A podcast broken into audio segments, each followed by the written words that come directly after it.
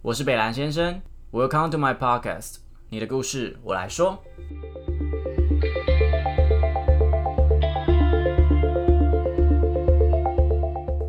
Hello，大家好，我是北兰先生。那在去年的时候，我加入一个 FB 的阅读性社团，然后里面蛮厉害，他们就是呃看完书的时候，他们就会写一些书评跟大家分享。那我就因为很好奇啊，我就观察了蛮一阵子，我发现有一本书它出现的频率非常的高，所以我会打算来蹭一下流量。没有啦，就是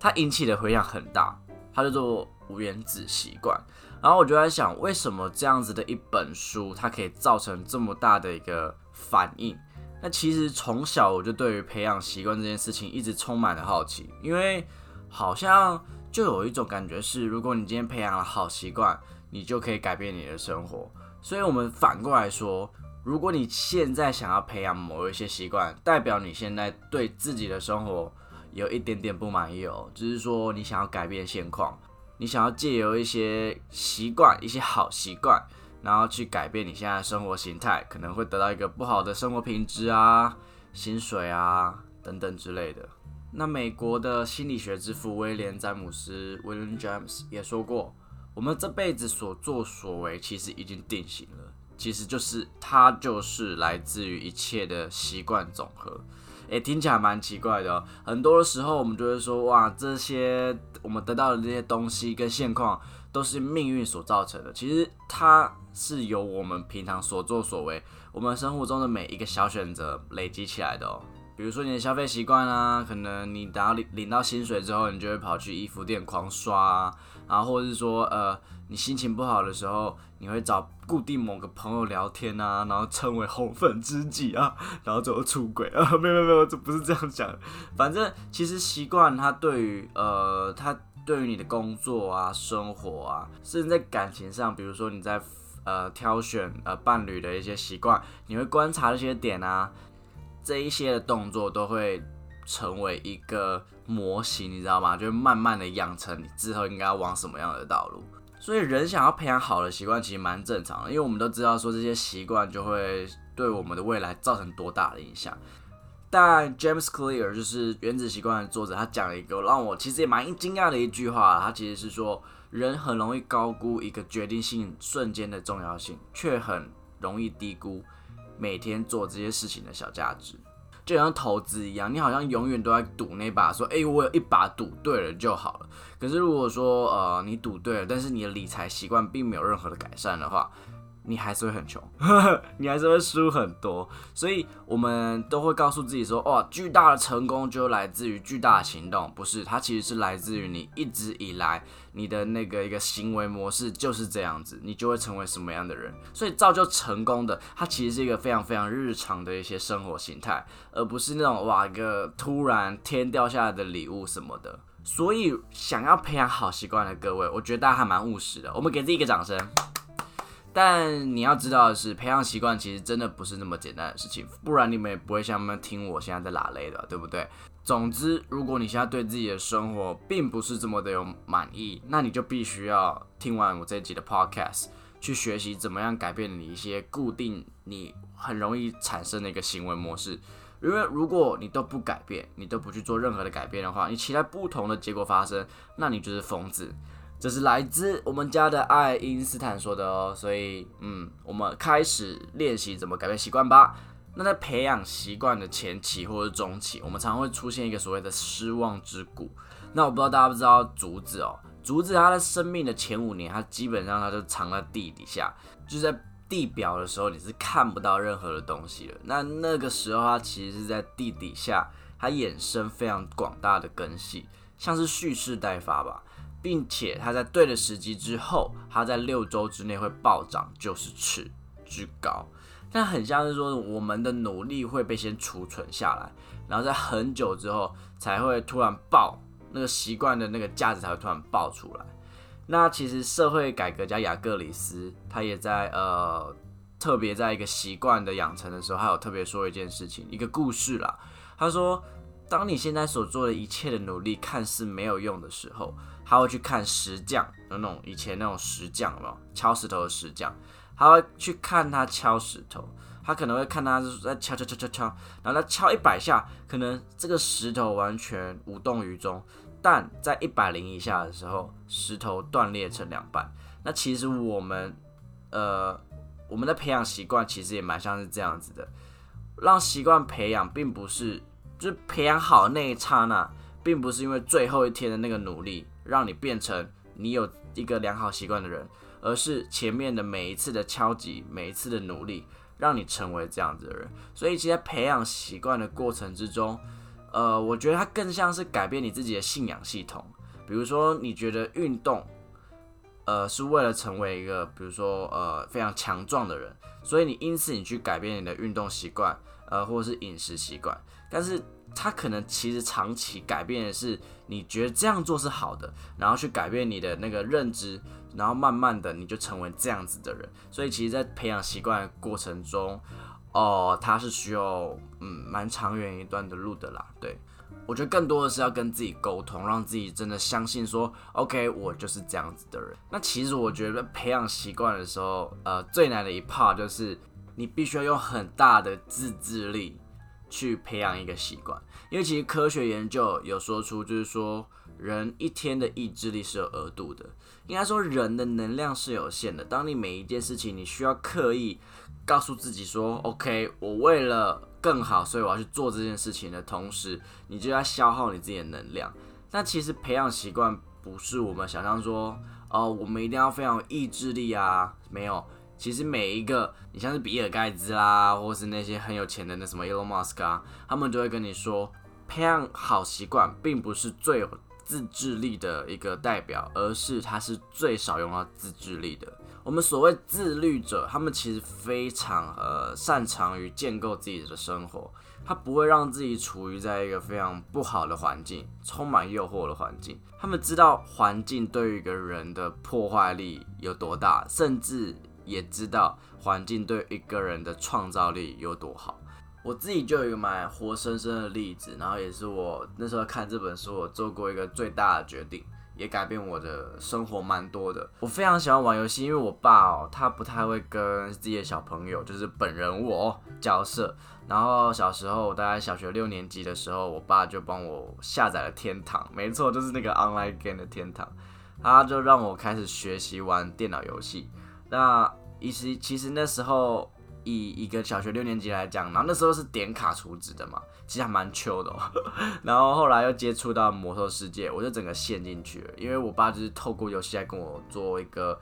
父子的沟通。那这个习惯其实也蛮影响我的，就是说我不太会出门，我觉得游戏比较好玩，所以我那时候我不是运动很强的一个小孩，因为我就不会出去了嘛。那这个习惯其实对我来讲，对我的呃个人的发展其实还蛮影响蛮大的啦。那因为后来长大了，就也没那么多时间跟那个副本的那些战友们一起排那种团队副本。哎，那一副本一打就是一整天呢，所以呃大学时期就有也有一年整个都在宿舍里面玩那些游戏。但是后来因为真的没那么多时间要工作，所以有慢慢在减少。可是你这个习惯还是很很。怎么讲？他就是习惯，你就是想玩，你就是会有个有点瘾，你知道吗？所以刚出社会那一年很麻烦，是我那时候在台北工作，然后我住基隆，然后通勤其实就要每天花大概来回三个小时，哎，三个半到四个小时之间了哦。那那时候你刚工作，然后其实有很多东西需要学，很多东西需要练习，然后我就觉得说，哎，自己下班应该要看书啊，应该要去看那些。呃，比如说，因为我们不是行销底的，然后我去做行销工作，其实对我来讲还蛮吃力的。然后大学的时候，我买一台 Windows 的那个电脑，桌电脑，然后我就会用那个东西去呃边看书，然后边打笔记，或是边查网上那些资料这样子。然后可是我我知道，我知道我要学习，我真的知道，我有很大意志力让我自己去说服自己说，OK，我现在就是要读书。然后我已经很努力到了这边了，然后呢，一打开电脑，靠，我的桌面就是英雄联盟。然后那时候又有一个朋友这样敲我说：“哎，打 low 啊！”对，有的很多损友，这也是一个环境的一个部分啊。没错，我又用了一些意志力，然后我用了好多个意志力，好不容易我看了一个小时，最后我受不了，我就打开电脑，一打就是打到半夜。然后明明早隔天早上还要七点起来，因为我要通勤到台北。那其实每天这样做，对我的精神状况的那个消耗是非常大。然后那时候我就开始苛责自己，我就说：“哇靠，北兰先生呐，为什么你就是无法呀坚持下来？你难道这么的没用吗？你难道就是对？没错，我处女座就是很喜欢搞自己这样子。那其实我接触习惯这件事情的培养，不是因为原子习惯，而是因为另外一本我也非常推荐大家去读的书，叫做《不花钱读名校 NBA》。然后里面其实提到一个概念，叫做指导结构。大家说的是，如果你今天想要铲除一个恶习惯，最实用的方法就是减少接触这个会让你想要做这个恶习的提示。那那时候刚看到的时候，我就说好啊，我就把漏删掉就好了。结果一个月我又把它攒回来了，攒回来那刹那，我觉得我自己是个烂人。可是后来就觉得说，好，我就是懒，我就是好想玩，我就想说，到底要怎么办？要怎么真的铲除这件事情？后来我就很毅然决然的把这台电脑直接送给我爸，因为我爸刚好那时候想换电脑，然后其实我那台蛮新的，那时候买三三万多，就是拿来给自己剪片用的，所以算呃蛮高级的啦。我自己呀，我自己觉得那时候那台笔电对我来讲算是蛮好的，然后我那时候就很果断的直接送给我爸，然后换了一台 Mac，然后从那时候开始，其实你用 Mac 你想要玩呃英雄联盟，其实有点门槛有点高，还是可以玩啦，就是你要装双系统嘛。可是就觉得很白痴啊！你换了一台 Mac，然后用双系统。后来我就真的把这个玩游戏的所谓的习惯戒掉，就是不不玩的时候不会觉得呃好像有点戒断症状，有点呃好烦的那种感觉。后来看到原子习惯，看到一个所谓一个习惯的形成方式，就是你如果今天要建造这个习惯，或是你想要移除什么习惯，你必须要观察你的环境到底是什么东西造就你这件事情。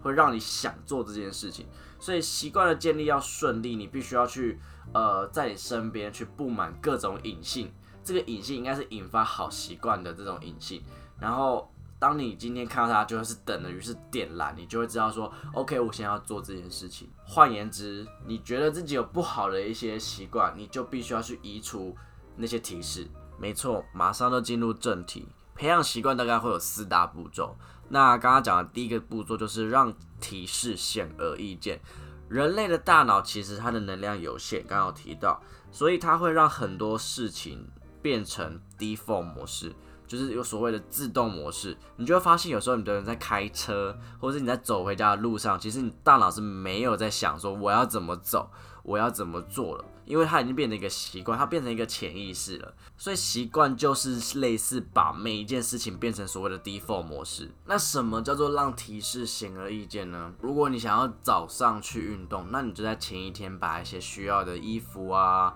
或是需要准备的高蛋白啊、摇摇杯啊都准备好，然后一起床的时候你就看到这东西，它其实就是暗示你大脑说，OK，哎，Hello，你现在应该要去运动喽，你不可以再懒惰喽。所以，当你今天脑袋接收到提示的时候，你就会知道说，哦，OK，我其实现在应该要干什么。所以，像我刚刚啊，把我的电脑送给我爸，我其实就是移除了这样子的提示，我直接消灭了这个提示，花了很多钱去消灭它，但我觉得很值得啊。那甚至他也提到说，每一个行为其实就是触发下一个行为的提示，就很像是你穿完袜子，基本上你下一步就是穿鞋子。所以行为跟行为之间，它好像很像一个有咬合的一个。齿轮，那你在进行一个齿轮的同时，下一个齿轮就准备被启动。因此，你可以透过这样的模式，把想要做的事情跟应该要做的事情把它绑在一起。你像我在睡觉之前，我通常都会在一个笔记本，我买无印良品的笔记本去，大家想一下，哎，我明天要干什么？因为我是需要透过笔记来建构自己的生活程序的人，所以我就常常会有这样子的行为。那在这个写笔记的行为过程之中，应该说前面我就开始绑另外一个行为，我在我的书桌上放上一本书。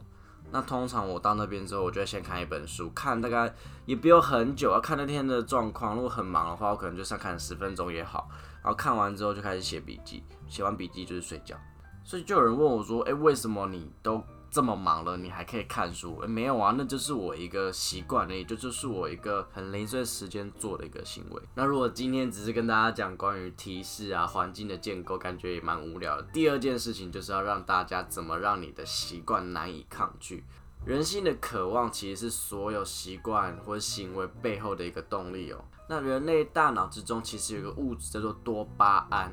多巴胺的浓度越高，然后内心的渴望啊、行为的动机就越高，它会有一种很愉悦、很爽的感觉。而大脑它会在那种预期说，呃，等一下会很开心的时候的前面那一段，会产生很大量的多巴胺，很特别吧？只是在它不是在你的目标完成诶，而是我觉得我快完成的时候，它会产生很多大量的多巴胺，就有点像那种毕业旅行前一天的晚上，你会觉得很兴奋，睡不着那种感觉，或是哦你在期待你的乐透。要中奖的那一刹那，你会觉得好爽好爽。那些赌博很上瘾的人啊，他们在那种期待那种，比如说那个那个七开出来的刹那，他们多巴胺会达到一个非常大的高峰。但是他们在赢钱之后，那个多巴胺就开始减少，他们就会觉得非常落寞。于是他们为了取得更多多巴胺，他们去期待更高的结果，因此就上瘾了。那像你比如说吸毒的那些什么骨科碱那些啊，他们在看见粉末的时候，其实也是一样的意思。那其实大家特别无法接受的是，当我们今天完成目标的时候，结束后的空虚感会让我们觉得天哪，好作践自己哦。那比如说我之前有个朋友，他回到家他就一定要马上洗澡，于是他用这件事情去绑了另外一个动作，就是一百下浮力挺身。他就是，如果我今天要洗澡，那我就要先做运动，然后做完运动，我就可以用呃舒服的一个热水澡来犒赏自己。那因为我有一个很强大的动机，是我等下就可以洗澡喽，所以你多巴胺就大量的去分泌，分泌完之后，你就有非常大的动力去做你的浮力挺身。因此，你就培养出一个非常好的习惯。你也可以想一下，有什么事情是你根本就不用所谓的习惯或者自制力去做、去约束他就可以做的事情。比如说，男生啊，打手枪，打手枪之前可能先绑个一百下浮力挺身，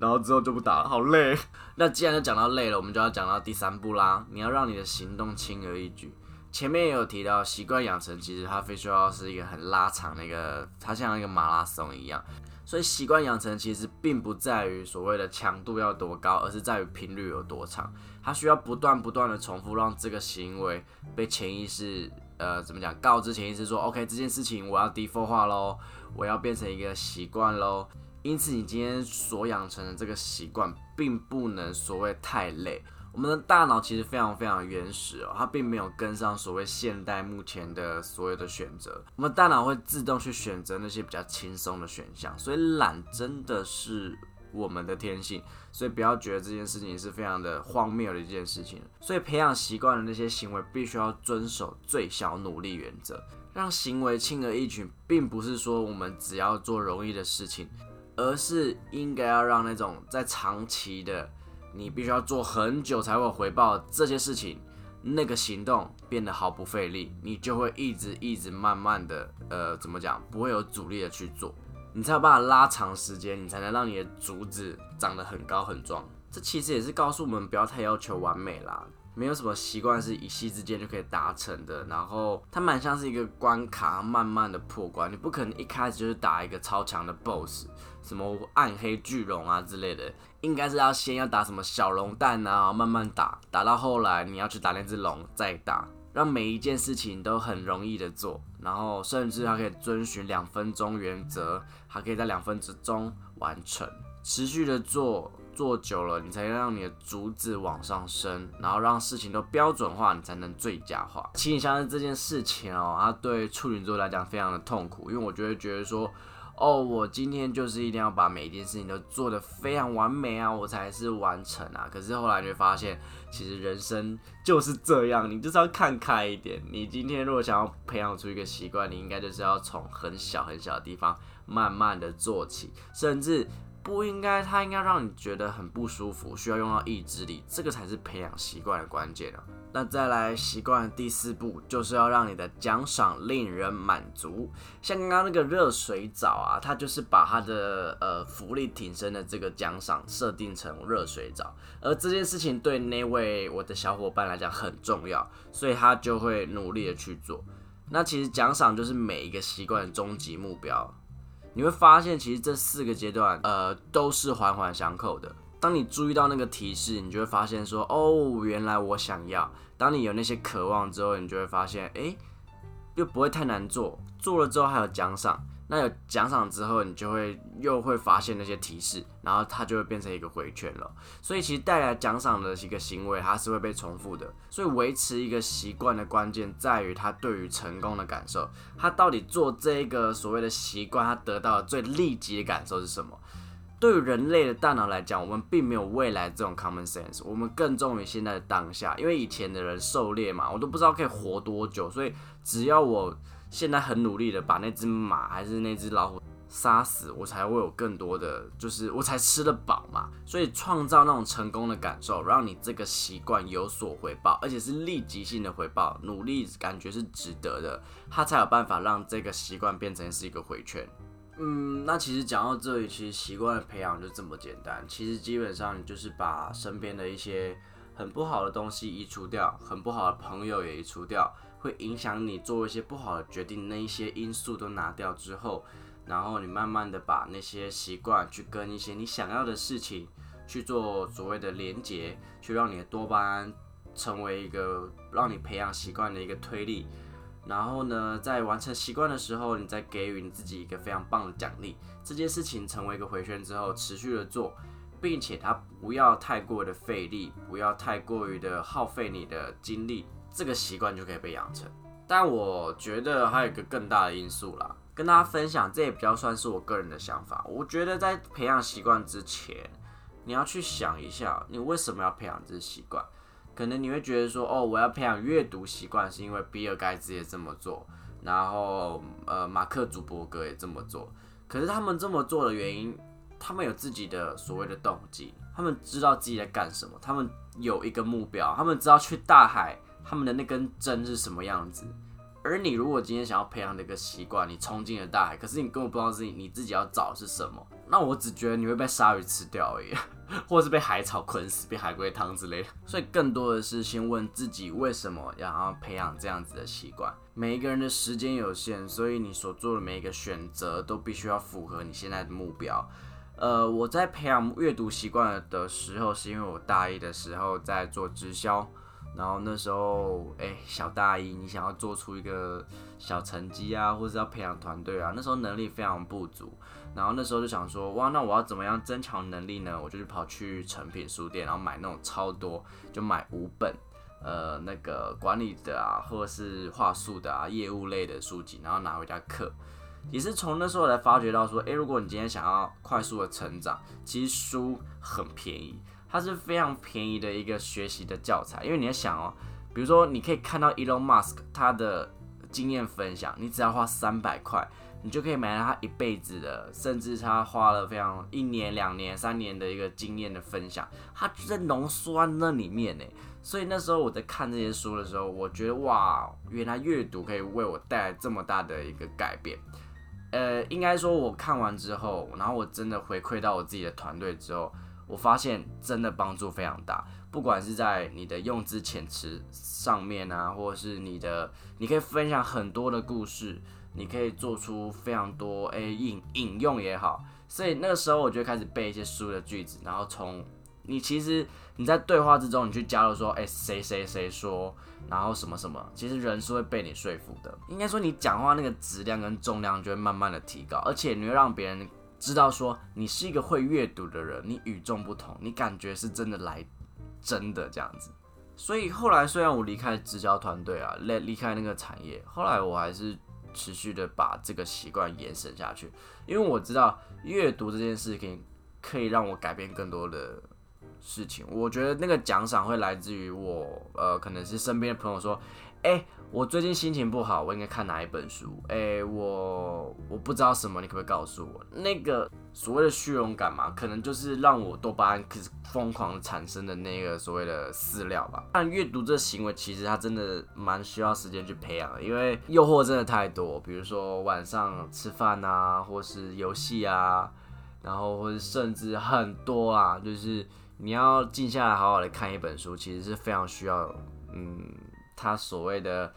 隐性提示也好啊，什么也好，但我知道我自己要什么，跟我想要成为什么样的人，所以其实在培养这个阅读习惯的，或甚至是维持这个习惯的所谓的能量，我就不会花费太少，因为我就是喜欢阅读背后所带给我的影响跟效益。那以前我会很逼自己，我就会觉得说，哦，我每个礼拜都要看一本书。呃，我在去年也确实达成了，我总共在去年看了五十五本书，但我发现好累哦，就是我发现阅读这件事情变成是一个例行公事，它好像渐渐的变质了。所以后来我就慢慢就是以我让阅读这件事情变成是一个很舒服的事情。我同时有阅读习惯，但是我让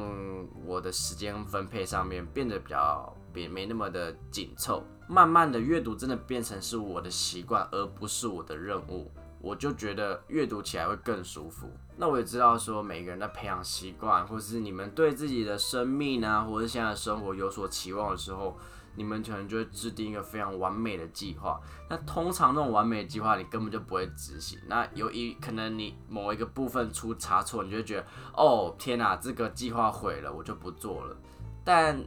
这样不就违反了所谓的最小努力原则吗？所以应该你要让这个东西持续下去才是最大的重点，不要太执着于想出一些最棒的做法或者最完美的一个达成的一个程度，应该要先着手做。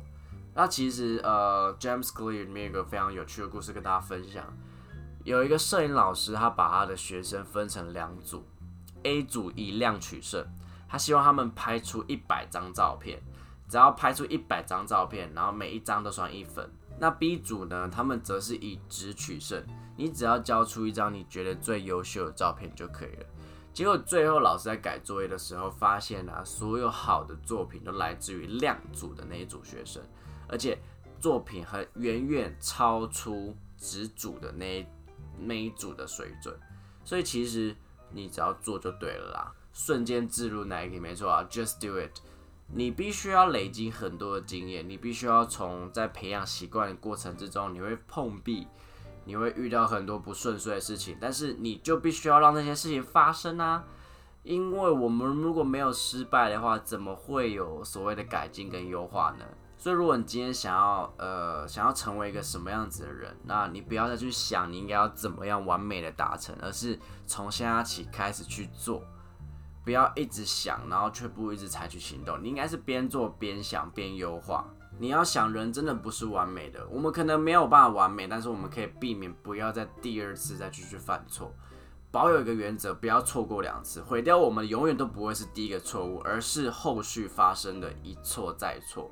所以呢，当我们今天发生错误之后，我们去适时的调整跟改正。当我们今天无法培养一个习惯的时候，去察觉一下是不是身边有什么样子的不好的呃所谓的提示或引擎，或是诱惑都好。甚至我觉得朋友很重要。呃，物以类聚，近朱者赤，近墨者黑，这件事情我非常能感受到。如果你有一个朋友，他整天在你的 Friday night。他就是告诉你说喝酒喝酒，那你就会成为一个每一个周末要去喝酒的一个朋友。那这样子的朋友是不是你想要的？你想要的是不是成为一个每个周末都会去喝酒的人？我觉得这都是可以思考的。这个我我并没有说周末去喝酒不好哦，我也有时候去小酌一番。但你想成为这样子的人吗？因为这样子的选择，它能借而导出来的一个所谓的一个模型，就会是你就是一个很会喝酒的人。嗯，那这样子的评论跟别人对你的想象跟印象是你要的吗？那我其实也很难相信说，如果你今天每个周末都去酒吧、夜店狂欢喝酒，然后你又从跟别人说我想要找一个稳定的感情，我觉得这两件事情很难去做个连结。因此啦，就回到我前面说的，你想成为什么样子的人？你去培养什么样的习惯，你去改变什么样的生活形式，其实都是相，就是所有东西都是有连接的啦。那包括我自己最近也在努力的在改善我自己的所谓的睡眠习惯，因为我很容易就是很晚才睡。那这件事情我也还没有想出来说，哎，早睡对我来讲到底有什么意义？我真的想不出来。就是觉得说，哎，晚睡我可以做好多事情呢。就是说下班之后，因为我工作很忙，有时候就工作到十点之后。那下班之后，如果我都不去所谓的熬夜去做，比如说做录 podcast 也好，阅读也好，那我就没有办法完成很多事情嘞。所以早睡的意义到底是什么？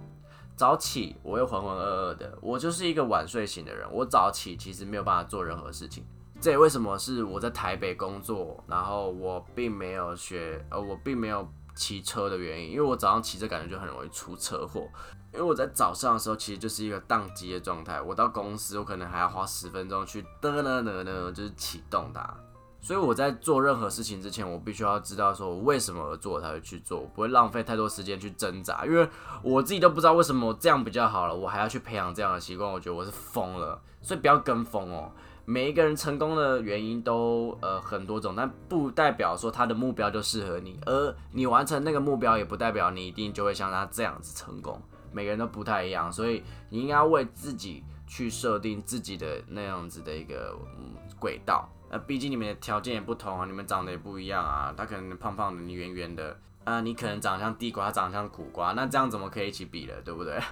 那其实，在培养。习惯的过程之中，我会更希望的是，你知道自己想要成为什么样的人之后，你去设定那些习惯，然后去所谓的培养。我觉得习惯并并没有那么难养成啦。你确定好你自己想要去哪里之后，其实习惯就会慢慢的就会来了。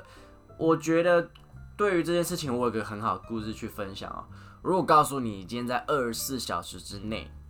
你到肯定我给你一万块，但现在此时此刻。所有台湾的交通系统全部瘫痪，你会想去吗？我觉得见仁见智啦，可能有些人就会放弃，有些人可能会想啊，好，我来想要怎么去，但也不一定会这么认真。毕竟一万块在目前的社会中真的没有多少，都在一个月的餐费跟房租吧。但如果我今天跟你说，我给你一千万，你会不会无所不用其极去达成呢？就代表说那一千万你真的很想要，所以你今天如果有一件事情，或是你想要成为那个人，是你真的已经想清楚你很想要的时候，你